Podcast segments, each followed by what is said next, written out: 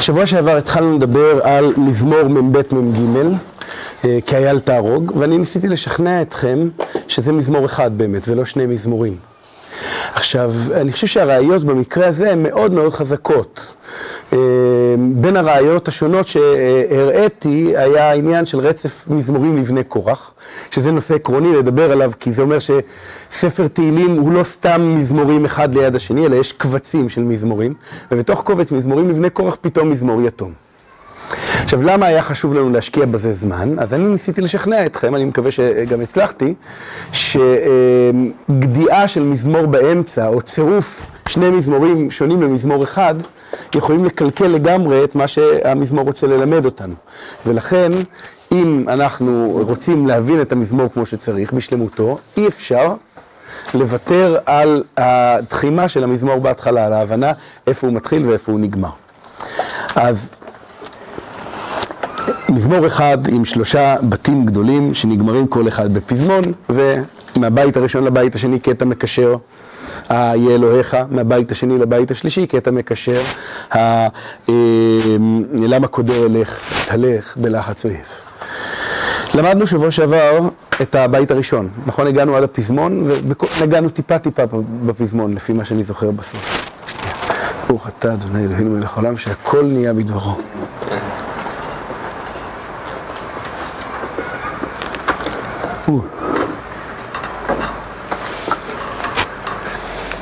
אני לא מספיק צדיק, מתברר. שזה היה בבחינת הגלגול, לטבול בקרח, רק יותר כמו לשתות את האש. טוב, אז מה ראינו בבית הראשון? בבית הראשון ראינו שהמשורר נמצא במצב נפשי היום מאוד מאוד קשה. הוא כאייל על אפיקי מים, הנפש שלו בתוכו לא יושבת בשלווה. כמו שאייל על אפיקי מים, כן נפשו כלפי אלוהים. הזעקה האיומה של האייל, שהוא בטירוף חושים כנראה בגלל האפיקים היבשים של המים, שפעם זרמו בהם מים ועכשיו יש רק חלוקים, זאת הנפש שלו כלפי הקדוש ברוך הוא. היא שואגת כחיה פצועה, אם תרצו, במונחים של ימינו. עכשיו, מהרגע שהוא מתאר את אלוהים כמים, הוא מתחיל לגלגל את המוטיב הזה. צמאה נפשי לאלוהים, אפשר להגיד צמאה נפשי לאלוהים, כי קודם זה היה כאייל תהרוג על אפיקי מים, כן נפשי תהרוג אליך אלוהים. גם הדימוי לאל חי, אל חי כמו מים חיים, מתי יבוא ויראה פני אלוהים? ואז הוא ממשיך לגלגל את מוטיב המים. הייתה לי דמעתי לחם יומם ולילה, באמור אליי כל היום אהיה אלוהיך. לא מים חיים יש לי ביום ובלילה, אלא דמעות, מים מרים או מלוכים, אני אף פעם לא בטוח מה הדמעות אמורות להיות, אבל אולי גם וגם, מרות מצד הסיבה ומלוכות מצד הטעם.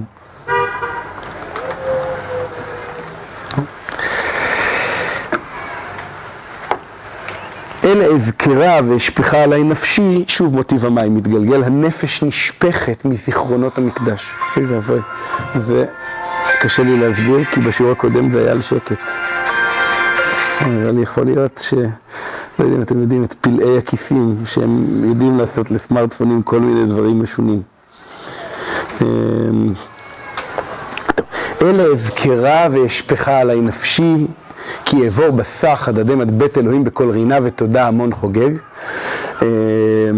הזיכרונות המופלאים של המקדש לא מחזקים את נפשו, אלא מרזקים אותו. כלומר, הוא נזכר בעבר המופלא שהיה פעם, הוא היה בראש השיירה, כנראה לוי, מנגן, הוא מוביל אותם, ועכשיו הוא נמצא בבדידות בלי הקדוש ברוך הוא. וכשהנפש נשפכת, הוא נמצא ברגע של משבר עמוק, פתאום הוא, שעד עכשיו היה רק בגדר מספר שלא הרגשנו בו, לא, ידענו שהוא קיים כי מישהו אומר כאייל תהרוג על אפיקי מים, כן נפשי תהרוג אליך אלוהים. פתאום נוצר, הוא לא, פתאום הוא פונה לנפש שלו ומדבר איתה. והוא אומר לה, מה תשתוכחי נפשי ותהני עליי? הוכי לי לאלוהים כי עוד עודנו ישועות פניו. כלומר, נפש יקרה, את הומה, את משתוכחת. הבעיה היא, מה תשתוכחי נפשי ותהמי עליי. כלומר, זה שאת הומה, זה בסדר. הבעיה היא רק למה עליי? עליי, אלא מה לעשות? או, הוכי לי לאלוהים. הפתרון של המשורר במזמור הזה הוא אה, פתרון שאומר שבאמת הייאוש ומראה שחורה זה ממש עבודה זרה. למה? כי זה מפנה אותך, במקום לפ... לפנות אל הקדוש ברוך הוא, אתה פונה אל נפשך, אתה בוכה בעצמך, אתה מסתגר בתוך עצמך, ולייאוש ולדיכאון יש כוח ממכר היום. נפש פה זה נפש, כמו שאנחנו תופסים את זה, או שזה נפש כמו שאמרת, פה זה נפש יותר דומה למה שאנחנו תופסים, אבל לא נפש במובן הדתי או הקבלי, אה, כלומר, אה, הרי יש אותו ויש את נפשו. אה, ההבחנה בין נפש לרוח היא קצת קשה. אה, להצליח להבין בתנ"ך למה לפעמים רוח ולמה לפעמים נפש, יש כל מיני אסוציאציות. אה, אבל לא נפש שאמרת מים בנפש צמאה. לא, זאת ההוראה המילולית היסודית. אה, אלא כנראה כאן הכוונה לסוג מסוים של האני החווה. בניגוד, כאילו יש פה את הצד המפוכח יותר שלו, שהוא זה שפונה לנפש ואומר לה, מה תשתוכחי נפשי ותהני עליי. הנפש היא הפצועה, היא הכואבת, היא הבוכה, היא המרה, אה, היא זאת שאפשר לשמח אותה. אה, וכשאתה רוצה לתאר מורכבות פנימית, אנחנו היום, כשאנחנו אה, קוראים ספרים, יש המון המון ציפה על זרם התודעה. כן, רוב הספרים עסוקים במה בן אדם חושב וחווה תוך כדי שקורה סביבו מציאות. אה, לא יודע, מה, אה, קמתי בבוקר, עדיין אה, דפוס מחשבות על החלום שהיה לי אתמול בלילה, ואנשים מסביב נדחקים ומדברים. אבל האנשים מסביב, אתה לא, אתה לא מקבל את התיאור המדויק שלהם הרבה פעמים, אלא יש ספרים שלמים שאתה כאילו צף על התודעה של הדמות המרכזית, או של דמויות. והתנ"ך בדרך כלל הוא לגמרי הפוך. רוב הספרים המקראיים עסוקים כמעט באופן בלעדי במה שקורה ומה שנאמר. תחשבו על סיפור העקדה כמשל, בסדר? לא, אני מתכוון כדוגמה. השם אומר לאברהם, אברהם קם בבוקר, הוא קורא את הצעולה, הוא יוצא לדרך, הוא אומר לנעריו, הוא לוקח את יצחק, יצחק שואל אותו, אבא שלו עונה לו, הם הולכים, הוא שם אותו על המזבח, הוא לוקח את הסכין, השם אומר לו, עצור. למה? אתה, בסוף, בהתגלות השנייה, אתה ידעתי כי יראה אלוהים אתה. אה, לא, בהתגלות הראשונה עוד אומר לו, כי אתה ידעתי כי יראה אלוהים אתה, כי לא חסכת את בנך את יחידך ממני. עכשיו, במובן מסוים, אה, אפילו הידיעה של השם, מה קורה בליבו של אברהם, לפי פשט הסיפור הזה, היא מסקנה כתוצאה ממעשה. את- את- אתם מבינים מה אני אומר? כלומר, הסיפור כאילו הוא כמו אה, האופן שבו אנחנו רואים אנשים אחרים. אנחנו רואים מה הם אומרים, אנחנו שומעים מה הם אומרים. אבל לא מה הם חושבים, אנחנו לא פוגשים את עולם המחשבה של אנשים אחרים שהם לא אנחנו. לכן סיפורי התנ"ך מציבים בפנינו כל הזמן התלבטות. אנחנו לא יודעים אם אנשים אומרים אמת או משקרים. ואנשים משקרים הרבה בתנ"ך כמו שהם משקרים הרבה במציאות. האם הם, אחי דינה, האם כשאברהם אמר למען ייטב לי בעבורך וחייתה נפשי בגללך, התכוון, להגיע, התכוון שמה שיקרה אמנם האם לזה הוא תכנן? שלאברהם מיטיב בעבורה? או שמחשבתו הייתה להציל אותה ולהציל אותו. הוא, הוא אמר, אתם יחשבו שאת אחותי, ואז הם יבואו אליי, אה, אני אגיד להם משא ומתן, נמרח את המשא ומתן שנתיים, ואז נברח ברגע האחרון. אנחנו לא יודעים, למה אנחנו לא יודעים? כתוב. כי לא כתוב מה אברהם חשב, כתוב מה הוא עושה? מה הוא עשה ומה הוא אמר. אתם מבינים? זאת הבחנה מרכזית. זאת אחת הסיבות שלמען האמת קל... יש קצת, בהחלט. אומר, יש קצת, בהחלט. גם מחשבות הרבה פעמים מנוסחות כמילים, וזה דבר מעניין. המילה אמר היא הרבה פעמים חשב, אבל עיקר התנועה המקראית נמצאת במה שרואים. ורק כשאנחנו נכנסים פנימה, אנחנו פתאום יודעים דברים אה, שבשאר הזמן אין לנו, ואנחנו רק משערים. כשלבן אומר, הבנים, הבנות בנה, הבנים בניי והבנות בנותיי והצאן צאני ולאלה אפוא מה אעשה היום ולבניהם אשר ילדו. אנחנו יכולים להגיד אנחנו מאמינים ללבן, או אנחנו לא מאמינים ללבן, ולפי זה להחליט האם הוא דובר אמת או משקר, אבל אנחנו לא יודעים, כי אנחנו לא יודעים מה הוא חושב כשהוא אומר את זה, זה לא כתוב לנו, רק כתוב לנו מה הוא אומר. בסדר, זה מאוד דומה למציאות, במובן הזה התנ"ך משקף את המציאות היטב. כי גם בעולם המציאותי, כשבן אדם אומר דברים, אנחנו לא יודעים אם הוא אומר אמת או משקר, אם הוא מתכוון למה שהוא אמר או לא מתכוון למה שהוא אמר. האם מה שקרה, אברהם אומר, אלוהים יראה לו עשה לעולה בני, ואז לא תאמינו. פתאום, באמת, אברהם נושא עיניו ורואה, לא שא אמנם, אבל איל נאחז בסבך, ואז הוא קורא שם המקום ההוא אדוני יראה. האם אברהם, כשהוא אמר אלוהים יראה לו עשה לעולה בני, התכוון למה שקרה?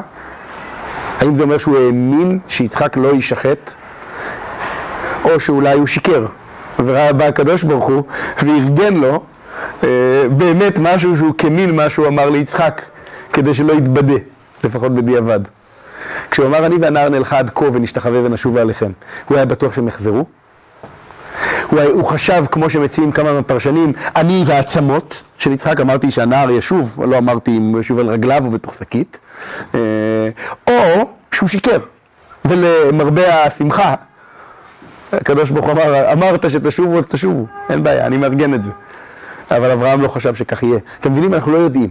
ספר תהילים הוא הניגוד העמוק לתמונה התנ"כית, כי שם אתה נמצא בעיקר במרחב שבו הסיפור התנ"כי כמעט לא נמצא. אפשר לראות את זה קצת ביונה,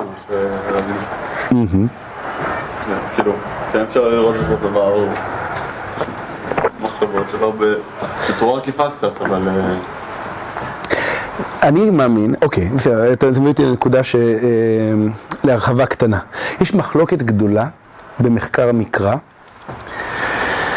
נגיד חוקרים כמו גונקל, אה, הרמן גונקל, נטו לחשוב שהסיפור המקראי הוא קצת אה, אינפנטילי, תסלחו לי על הביטוי, במובן המילולי של המילה אינפנט. כלומר, הוא פרימיטיבי, הוא ילדי במובן הזה שהוא לא מבין את עולם הנפש של הדמויות. וסיפור העקדה, כך יציע אותו אה, גונקל או הממשיכים בעקבותיו, הוא דוגמה מושלמת לקוראים מתוחכמים מדי של סיפור פשוט. מה אברהם חשב בשלושת הימים? הסיפור לא מספר לנו כי לא יודע. זה קצת מעל הרמה שלו, כך בעצם יתפסו. כי רמת התחכום הזאת שאומרת מה חושבת הדמות, מה חובה הדמות, איך הדמות מסבירה לעצמה, בעינינו זה הכרחי, אבל יש סיפורים שאנחנו לא מצפים לדבר כזה מהם. מסיפורי ילדים גם מתארים החושבים? מה? מסיפורי ילדים גם מתארים החושבים? או, אז הרבה פעמים התשובה היא לא. זהו. נכון? כלומר, יכול להיות שזה כמו לשאול, אני לא יודע מה, מה חושב תום, אה, מה? אליעזר והגדר, מספרים מה קורה, לא מספרים מה- הדמויות חשבו שם. ואולי הם, אה, לא יודע להגיד אליעזר אליעזר והגבר בלי לשחזר את הסיפור בזיכרון, נדמה לי שאתה צודק. ואתה יכול להסיק מה הם חשבו, אבל, אה, אבל יש כאילו איזה רובד מסוים של מחשבה מאוד מאוד בנאלי, שהוא צמוד למעשים. אין עומק של מחשבה בסיפור. עכשיו, אני משוכנע שהדברים האלה של גונקל הם קשקוש גמור. אבל לא שההבחנה לא נכונה. כלומר, אני משוכנע שסיפור העקדה הוא לא סיפור של אה, אה, חוסר הבנה של עולם נפש, אלא סיפור שדרכו כדרכו של הסיפור המקראי, לגלות טפח ולכסות טפחיים ולספר את המעשים ולהשאיר לך להבין את המחשבות. ואחת הסיבות, יש הרבה סיבות לא לאמץ את העמדה הזאת של גונקל, אחת הסיבות, בין הרבה הסיבות אני רק אגיד, שאם התנ"ך לא הצליח להגיע, הסיפורים התנ"כיים לא הצליחו להגיע לעומק המחשבות האנושיות, הצליח להם נורא נורא טוב בלעודד את הקוראים שלהם, לאורך הרבה מאוד אלפי שנים, אה, להבין את העומק של המחשבות של הדמויות, והרבה פעמים גם לצייר פרופילים פסיכולוגיים נורא נורא מדויקים דרך המעשים האלה. אה, כלומר, אתה ממש מצליח להבין את הדמות. אה, אבל אחת הסיבות היא שספר תהילים מבטא, לדעתי, הבנה עמוקה מאוד של הנפש. וזה אומר שכשכותבים בתנ"ך רוצים לתאר את התהליכים הנפשיים העמוקים, הם עושים את זה. הם מפלגים בין האדם לליבו, בין האדם לרוחו, או הרווח יותר, אני חושב, אפילו בין האדם לנפשו, כמו אצלנו. ואז הוא יכול לתאר מה עובר על הנפש שלו. הוא יכול להסביר למה הנפש שלו חווה את מה שהיא חווה, והוא אפילו יכול לפנות לנפש שלו ולומר לה מה היא צריכה לעשות עם זה. הבעיה היא שהנפש לא חייבת להקשיב. באותו מובן שאתה יכול להגיד לעצמך, עזוב את זה, אתה סתם מבואס כי מישהו זרק איזה מילה היום, ואתה יודע שהוא לא התכוון. סתם הוא זרק מילה.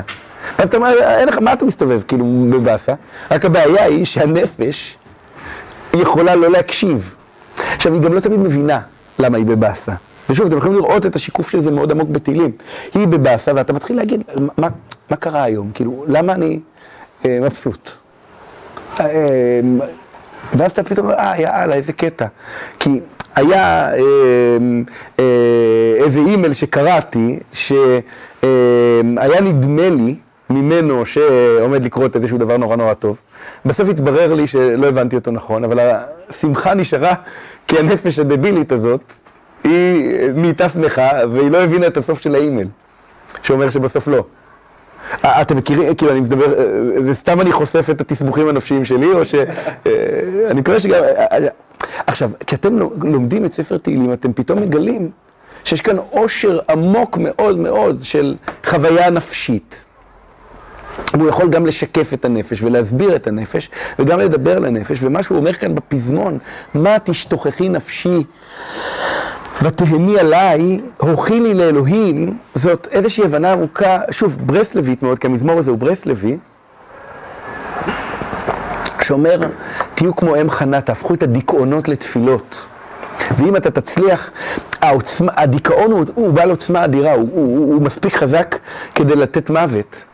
כשאדם מפנה את זה כלפי עצמו והוא נחנק מהדיכאון ולא יכול לחיות יותר. זה גם מספיק חזק אם אתה הופך את העוצמה הזאת, המקיפת קול של הדיכאון לתפילה, כדי שעוד עודנו ישועות פניו. אני עוד אזכה להודות לקדוש ברוך הוא על הישועה שהוא עתיד לתת לי. וזה בעצם העצה או הפנייה של המשורר לנפשו. עכשיו זה נורא מעניין כי הוא לא מתפלל בפסוק הזה. הוא לא פונה להשם, הוא פונה לנפש שלו ואומר לה מה היא צריכה לעשות, היא צריכה להתפלל. טוב, אז זה הפזמון, אני חושב, פחות או יותר. לגבי אה, המילה, אה, אה, לגבי הפזמון הראשון הוא קצת שונה מהפזמונים האחרים, כי בהם כתוב במקום ישועות פניו, ישועות פניי ואלוהי. וגם אומת עם... מה? יש גם את ההבדל הקטן של ותהמי ומה תהמי, אבל זה נתפס יותר כדרכו של גיוון. אה, לעומת זאת, כי עוד עודנו ישועות פניו, כי עוד עודנו ישועות פניי ואלוהי, פה אה, יש איזשהו הבדל גדול יותר. איך מסבירים את זה? אז, מה? שהמילה כאילו, זה הפניי ואלוהי, ואז נמחק האלוהי, כי הוא... או שהוא עבר לפסוק הבא, שהוא היה כתוב פעמיים, ו... אז מה אה, כאילו- שמבחינים בו מיד כשבאמת מסתכלים כמו שצריך, שההבדל בין ישועות פניו לישועות פניי ואלוהי זה המילה אלוהי והחלוקה של פניו. את, הצלחתי להסביר את עצמי? שפניו זה בעצם פניי ו, ואז חסרה לי המילה אלוהי. ובמקרה, או שלא במקרה, זאת גם המילה הבאה מיד אחר כך. אלוהי, עליי נפשי תשתוכח. לכן יש חוקרים שמציעים שבאמת היה כתוב פה, כי עוד עודנו ישועות פניי ואלוהי, ואז עליי נפשי תשתוכח. זו בעצם ההתחלה של הבית השני. מה זה דורש? זה דורש שתי שגיאות. שגיאה אחת, קלת ערך יחסית, וזה בחלוקת הפסוקים. כשאני אומר קלת ערך, כי אה, לעיתים אנחנו באמת מחלקים אחרת מהטעמים. באופן כללי אנחנו הולכים כמו הטעמים, אבל זה לא דרמטי. כי החלוקה לטעמים עד לפני 1,200 שנה, 1,100 אה, בערך, איפה הייתה קיימת? אך ורק פה. לעומת זאת, זה דורש עוד שגיאה בחלוקה, והיא חלוקה של מילים, נכון. כי אני צריך לומר שהיה צריך להיות כתוב ישועות פניי ואלוהי, ואז מה שקרה זה שהמילה אלוהי פשוט נפרדה מהמילה ו', מהאות ו', והאות ו' נדבקה אה, למילה שלפניה. בסדר? אלה שתי אה, צורות חלוקה. אני אתן לכם דוגמה דומה לזו. אפשר לומר גם שהיה שם עוד אלוהי, כאילו לא... או, או, אני עוד מעט אציע את ההצעה הזאת. אה, אני אתן לכם דוגמה דומה לזו שמציעים חוקרים בתורה. אה, בברכות יעקב, כל ברכה מתחילה בשמו של השבט, נכון? אה, למשל, אה, יהודה אתה יודוך אחיך. בסדר? זה אה, התבנית הרגילה. אבל יש דבר מוזר, שבט אחד מתחיל, מתחילה הברכה שלו, לא בדיוק בשמו, אלא עם אות יחס לפני השם. מאשר שמנה לחמו, והוא ייתן מעדני מלך. מה זאת אומרת מאשר? אשר, שמנה לחמו, ככה הייתי מצפה, נכון? עכשיו, יש עוד דבר מוזר, וזו הברכה שלפני אשר. גד גדוד יגודנו, והוא יגוד, יגוד, עקב.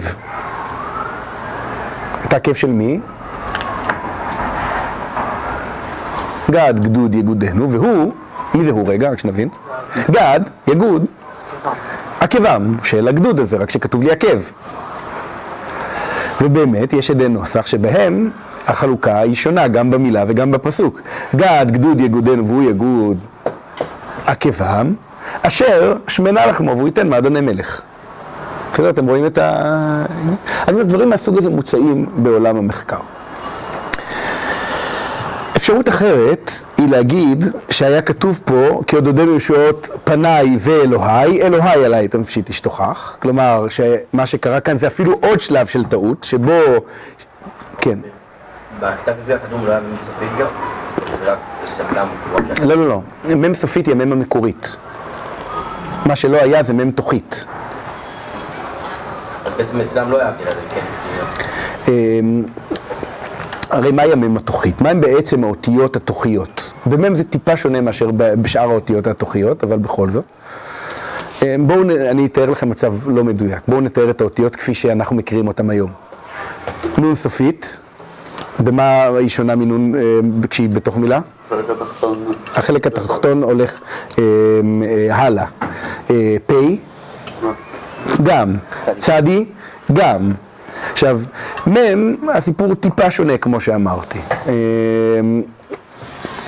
אבל, אה, טוב, לא ניכנס, אה, הסיפור של המ' הוא טיפה מורכב. האותיות התוכיות הן אותיות מאוחרות בהתפתחות השפה, ככה רגילים חוקרים להראות. הן לא קיימות כמובן בכתב עברי קדום, אה, שהסופיות התוכיות נראות אותו דבר בהן. כי הם תוצאה, ככה רגילים להסביר, של מה שנקרא כתיבה קורסיבית. אה, אה, תחשבו על המילה של, איך אנחנו כותבים של? נכון? שין, למד. עכשיו אין כלל שקובע שככה כותבים של, וככה אנחנו כותבים של בכל זאת, כי זה יוצא לנו נורא נוח, שהאות האחת נגמרת במקום שהאות האחרת מתחילה בכתיבה רהוטה. עכשיו, יש דעה, אה, לא יודע, סליחה, עכשיו, מה שאנחנו יכולים לראות כשאנחנו מסתכלים על כתובות מימות הבית השני, זה שאותיות שנגמרות במקום הלא נוח מבחינת הכותב, מקבלות משיכה בסוף שלהם אל האות הבאה. וככה נוצרות אות- אותיות תוכיות שהן שונות מסופיות, ויש גם עוד כמה אותיות תוכיות שונות מסופיות אחרות שלא שרדו. כי זה בעצם לא חוק, בהתחלה זה פשוט נוהג. וזה לאט לאט נהיה הדרך הנכונה לעשות את זה. איך זה לא קרה לו'? מה? איך זה לא קרה לו'? ו', לפחות כמו שאנחנו עושים אותה עכשיו, נגמרת בתחתית השורה. ואז המעבר לאות הבאה הוא פשוט. אם האות נע אל מעבר לזה, אז אתה כאילו מסיים במקום הלא נכון, ואז אתה מחזיר את הקולמוס אל המקום הנכון. מה אה, קדום? כאילו כמה, כאילו ספרי תורה לא כתובים ככה. עכשיו, כשאנה, החלו- החילוף מכתב עברי לכתב אשורי בעצמו, כן, או ארמי, ארמי יהודי. אבל אנחנו רואים את זה במגילות קומראן, אפשר לראות מידה משתנה של, אה, וגם אפילו באגרות בר כוכבא, אה, של אותיות תוכיות וסופיות בכמות שהולכת ו... יש יותר אותיות, אה, הבדלים בין אותיות תוכיות לסופיות באגרות בר כוכבא מאשר בימינו. טוב. אה, אבל יש גם עוד אפשרות אחת, שמציע אותה, אני חושב, עמוס חכם בדעת מקרא, וזה שלא מדובר בעניין של נוסח, אלא במילה שכתובה פעם אחת, וצריך לקרוא אותה פעמיים, כמו מה שדיברנו על כאייל תהרוג על אפיקי מים. שאולי, כך הוא מציע, כאייל תהרוג על אפיקי מים, כאיילת תהרוג על אפיקי מים, והתף האחת היא כאילו עולה ויורדת. הוא מציע את זה, אני חושב, בעקבות הרב מרגליות, הזכרתי את זה.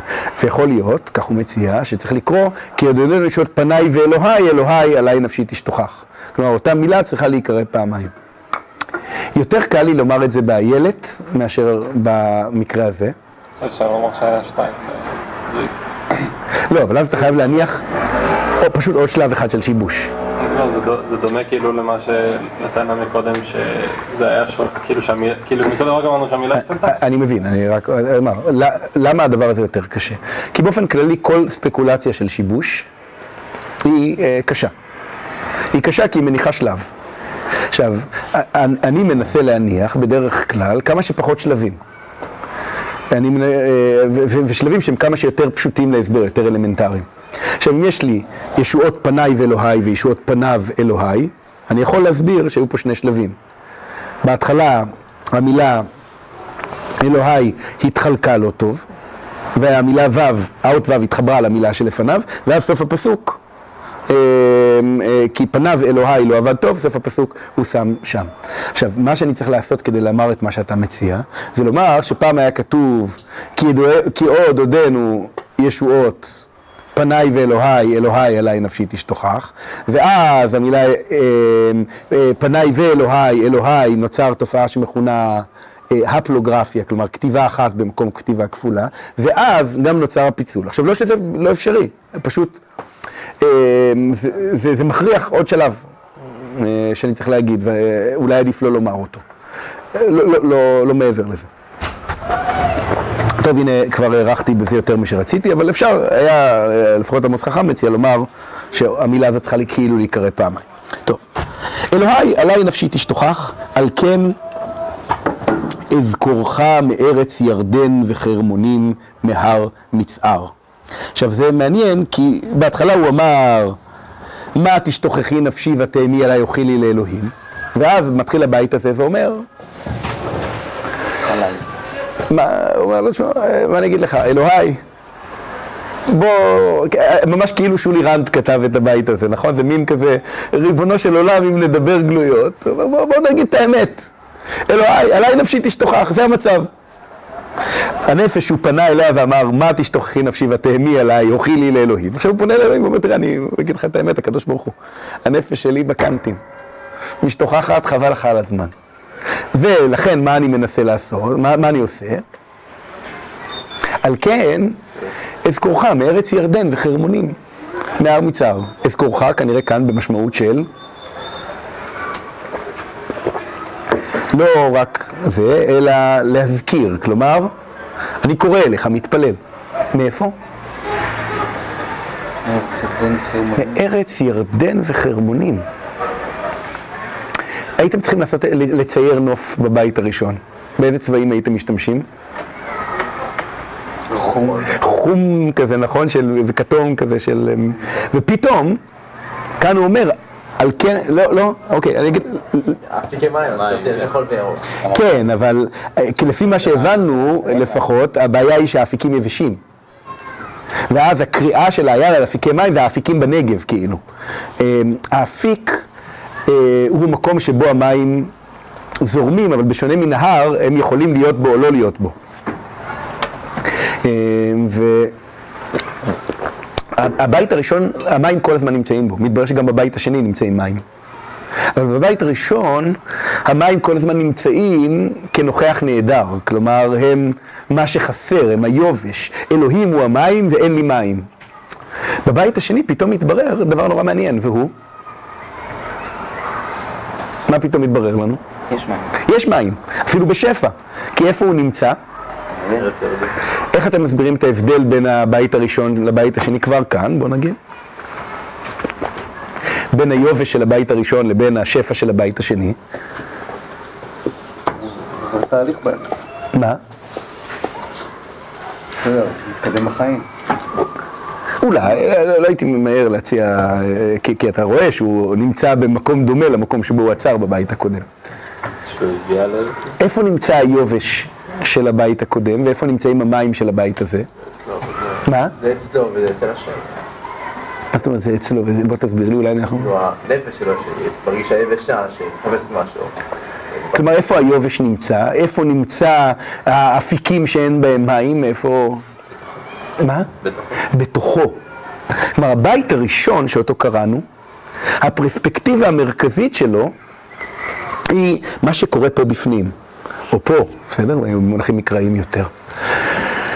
הוא אומר, הנפש שלי צורחת כמו אייל על אפיקי מים, הנפש שלי נוזלת, אני נזכר במה שהיה במקדש, והנפש שלי משתוכחת. אבל בעצם כל הבית הראשון, מה מגרש המשחקים שבו הוא מתחולל? הכל בפנים. נכון? זה בעצם מה שקורה. ועכשיו נוצרת חוויה שהיא אה, קצת אה, מהממת, לפחות אה, בעיניי, כשאתה מגלה את הדיסוננס שנוצר בין, בין מה למה? או.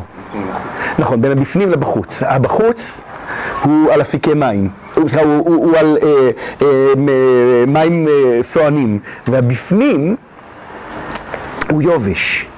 זה קצת כמו, אה, אני הרבה פעמים אוהב לתת את המשל הזה של על נהרות בבל, שם ישבנו גם בכינו בזוכרנו את ציון. עכשיו הוא משחק פה עם משמעות של ציון, ציון במשמעות של, צין, מה? צין יובש כאילו? צייה, כן, ציון. אמ, ואז הוא, כן, כי ניחם אדוני ציון, ניחם כל חורבותיה, וישם מדברה כעדן וערבתה כגן אדוני. צייה, מדבר, ערבה, שעתידים להיות בגאולה למים. אז הוא אומר, על נהרות בבל. התמונה של על נהרות בבל זה כמו, במונחים של המוזיקה הישראלית המודרנית, אה, קצת ישנה, זה כמו יושב בסן פרנסיסקו על המים כזה. נכון? זה אומר, על נהרות בבל, אתה לוקח את הצבעים הכי יפים שיש לך בזה וצובע אותם, ואז פתאום מופיעה המילה הראשונה שמטרידה, וזו המילה שם. כלומר, המילה שם היא מילה של מקום שיש בה מימד מסוים של ריחוק. שם ישבנו, גם בכינו, הנערות בבל ישבנו, בזוכרנו את ציון. כלומר, נכון, התמונה היא תמונה מדהימה, כי הם כאילו יושבים במקום הכי טוב שאפשר לשבת בעולם, אבל הם בוכים כי הם זוכרים את המקום הדל שממנו הם גלו אל מרכז האנושות באותו זמן. עכשיו כאן יש כאילו היפוך דומה. הוא אומר, "על- בפנים אני יבש, אבל מבחוץ אני באזור הכי פורה שיש כאן, כן? הוא לא כל כך פורה, אבל בכל זאת האזור הכי פורה שיש בארץ הוא בצפון. על כן אזכורך מארץ ירדן וחרמונים, ושוב מהר מצער. עכשיו, יש חוקרים שמנסים לזהות איזה מקום זה הר מצער, ויש בהחלט כמה וכמה מועמדים פוטנציאליים, כל מיני מקומות שנקראים מסער, מסערה, כל מיני כאלה. אה, הגיוני שבאמת היה מקום שזה היה השם שלו. אבל השאלה המעניינת היא לא אה, האם יש מקום, אה, אני נוטה להניח שאם הוא אומר נהר מצער, אז כנראה יש מקום שכך קוראים לו. הדבר המעניין הוא למה הוא טורח להזכיר את שם ההר. וכאן נדמה לי שהתשובה הכי סבירה זה, צער. או, שהצליל ש, של השם של המקום מבטא את התחושה שלו כלפי המקום. הוא אמנם בארץ ירדן וחרמונים, אבל לא שמחה יש לו שם. אז הוא ממשיך ואומר, תהום אל תהום, קורא לכל צינוריך. כנראה הפירוש הוא מעמקי מים ממקום אחד, מהדהדים אל מעמקי מים ממקום אחר, כי יש אפיקים מלאים, כן, אה, צינורות, כנראה המשמעות כאן היא אה, אה, נחלים אה, זורמים. הוא אומר, אני שומע מפה מעיין אחד, מפה מעיין אחר. תמונה שוב, פסטורלית מאוד, אבל התנועה הנגדית שהייתה בבית הקודם, פה פתאום מתעצמת. קודם היה לנו מארץ ירדן וחרמונים נהר מצער, אז עכשיו תהום אל תהום קורא לכל צינוריך, ואז מה התנועה הנגדית? כל משבריך וגליך עליי יבואו. אתם רואים את המוטיב של המים שממשיך להתגלגל? מה, מה הוא בעצם מנסה לומר כאן אז?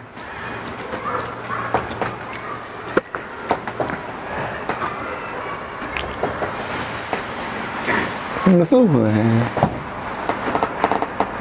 יותר כזה סערה סביבו. כלומר, כאילו, באים עליו מים מפה ומפה, וכאילו, באמצע והכל שותק. חיצוני. אוקיי, נכון, מצד אחד, בהתחלה מים, שהוא מתאר הם מים חיצוניים, נכון? תהום אל תהום קורא זה מים אמיתיים. אבל אז מה הוא עושה? מה? שהוא חוזר לתאר את עצמו. הוא שוב חוזר לתאר את עצמו, ומשבריך וגליך, מה זה? מים. מה? זה עוד מים במובן מסוים, אבל הפעם, מה? עליי. הם עליי. האם באמת מים מטביעים אותו? התשובה היא לא, אלא מה? שהוא אומר, אני מוקף במים, באזור היפה הזה מה מוקף במים, ומה באמת קורה לי?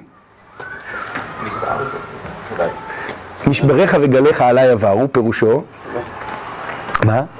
תודה. הגלים שלך מכים בי ומטביעים אותי, כלומר, המים האלה הם לא מים של שפע. בהתחלה היה מחסור במים, כי המים זה אלוהים. ועכשיו יש שפע של מים, והמים זה אה, דברים מטביעים, זה דברים שנשלחו מאת אלוהים כדי להכות אותו. טוב, עכשיו מגיע פסוק מאוד קשה, ולכן אני מעדיף לדלג עליו, אולי נדבר עליו בפעם האחר, הבאה, וזה אה, אה, יומם יצווה אדוני חסדו, ובלילה שירו עמי, תפילה לאל חיי. עכשיו, אם אתם לא מרגישים את הזרות יחסית לכל משבריך וגליך עלי עברו, אז תראו את הפסוק הבא. אומרה לאל סלעי, למה שכחתני? למה קודר אלך בלחץ אויב, ברצח בעצמותיי, חרפוני צורריי, באומרם אליי כל היום, איה אלוהיך. אתם מרגישים את יומם יצווה השם חסדו ובלילה שירו עמי? לא כל כך, נכון? אז, כן. אולי זה רק נראה ככה, אבל זה ממש נראה שזה האמצע ממש. נכון, כלומר, יכול מאוד להיות שפה יש איזושהי נקודה מרכזית. עכשיו, דיברנו על זה שהמזמור הזה, הפסוק הזה חריג במזמור מכמה בחינות, שהחשובה בהם היא הופעה פתאומית של שם הוויה, במקום של מזמור שכולו בשם אלוהים. אבל הוא לא לגמרי מנותק. למשל, יומם ולילה, שיש כאן, יומם ובלילה, זה מתכתב אם הייתה לי דמעתי לחם יומם ולילה למשל. ו... אה, כשאתה מדבר על תפילה נגיד לאל חיי, אז גם התיאור הזה לאל חיי, אז קודם היה לאל חי, עכשיו לאל חיי, וגם כינויים כאלה כמו אלוהים אה, אה, עם שייכות, אה, כמו אל שמחת גילי, הם דברים שהם אה, לא כל כך רווחים בתנ"ך, והם די מאפיינים את המזמור. כלומר, הפסוק הזה חתום גם בחותם של המזמור מצד אחד קצת, אבל גם בחותם של זרות. עכשיו, אה, נראה, אולי, כיוון שאני לא יודע בדיוק מתי נסיים היום, נראה ברגע, ש... כיוון שהכמות היא קטנה, אז ברגע שיקומו, זה יהיה הרגע שבו נסיים. מה? יש עוד דקה. עוד דקה. כן? טוב. אז אמ, כרגע, מה שאני אנסה להציע, כדי שאני אוכל בדק... להתקדם בכל זאת, זה שהפסוק הזה מבטא לרגע מסוים סוג של איזושהי התרוממות, שנמצאת בין שני גלים של משבר שיש בבית השני. הבית, המשבר הראשון, כל משבריך וגליך עליי עברו. פה זה לא נתק, אבל זו תחושה שאתה השם עושה לי רע. לבין גל חדש של משבר, שהוא אומרה לאל סלעי, למה שכחתני? אתה שאתה אל סלעי, כלומר אתה אמור להיות מה שאני יכול להציב עליו את חיי, אתה שכחת אותי. איך אני יודע? כי למה קודר אלך בלחץ אויב? אם האויבים שלי יכולים לדרוך עליי, זה סימן שאתה לא מתפקד כאל סלעי. ואז הוא אפילו מעצים את זה, ואומר, כשאני שואל אותך למה שכחתני כי אני קודר בלחץ אויב, אז כדאי שתדע שברצח בעצמותיי חרפוני צורריי, יש פה איזה מין אליטרציה כזאת שאתה ממש מרגיש את הרוק. מושפרץ כאילו של הזעם, ברצח בעצמותיי חרפוני צורריי, קשה אפילו, ל... באומרם אליי כל היום, איה אלוהיך. עכשיו, הם רואים שאתה לא נמצא פה, ואיך אתה יכול להאשים אותי שאני מרגיש נטוש.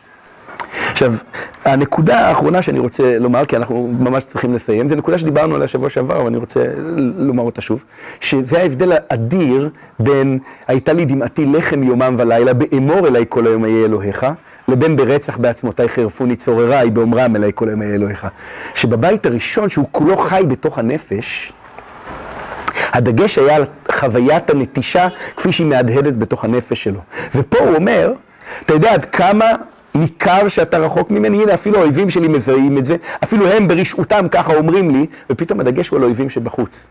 ואם ננסה רגע לסכם את החוויה הכללית, אז הבית הראשון של המזמור הוא מין בית מדברי שכולו מתקיים בנפש ובהיעדר המים, והבית השני הוא בית שמתקיים בעיקר מחוץ לנפש. כלומר, זה הצרות האמיתיות, משבריך, גליך, אה, חרפוני צורריי, כל הדברים האלה זה צרות אמיתיות שיש לו. ואז אפשר לומר ששני הבתים האלה מתארים שתי פנים שונות. הפן הראשון הוא חוויה פנים נפשית של ריחוק מהשם, והפן השני הוא חוויה פיזית בעולם המציאותית של אויבים שמפעילים עליו לחץ. אם המזמור היה נגמר כאן, בזמן שבו אנחנו גומרים את השיעור, זה היה מזמור מאוד עגום. כי הוא אומר, תשמע, אני לחוץ מבפנים, לחוץ מבחוץ, רחוק ממך, האויבים שלי מחרפים אותי, זהו, מה אני אגיד לך, בעזרת השם יהיה בסדר. אבל למרבה המזל, יש למזמור הזה גם את הבית השלישי, את אה, מזמור מ"ג, שעליו נרחיב יותר בשבוע הבא. תודה רבה.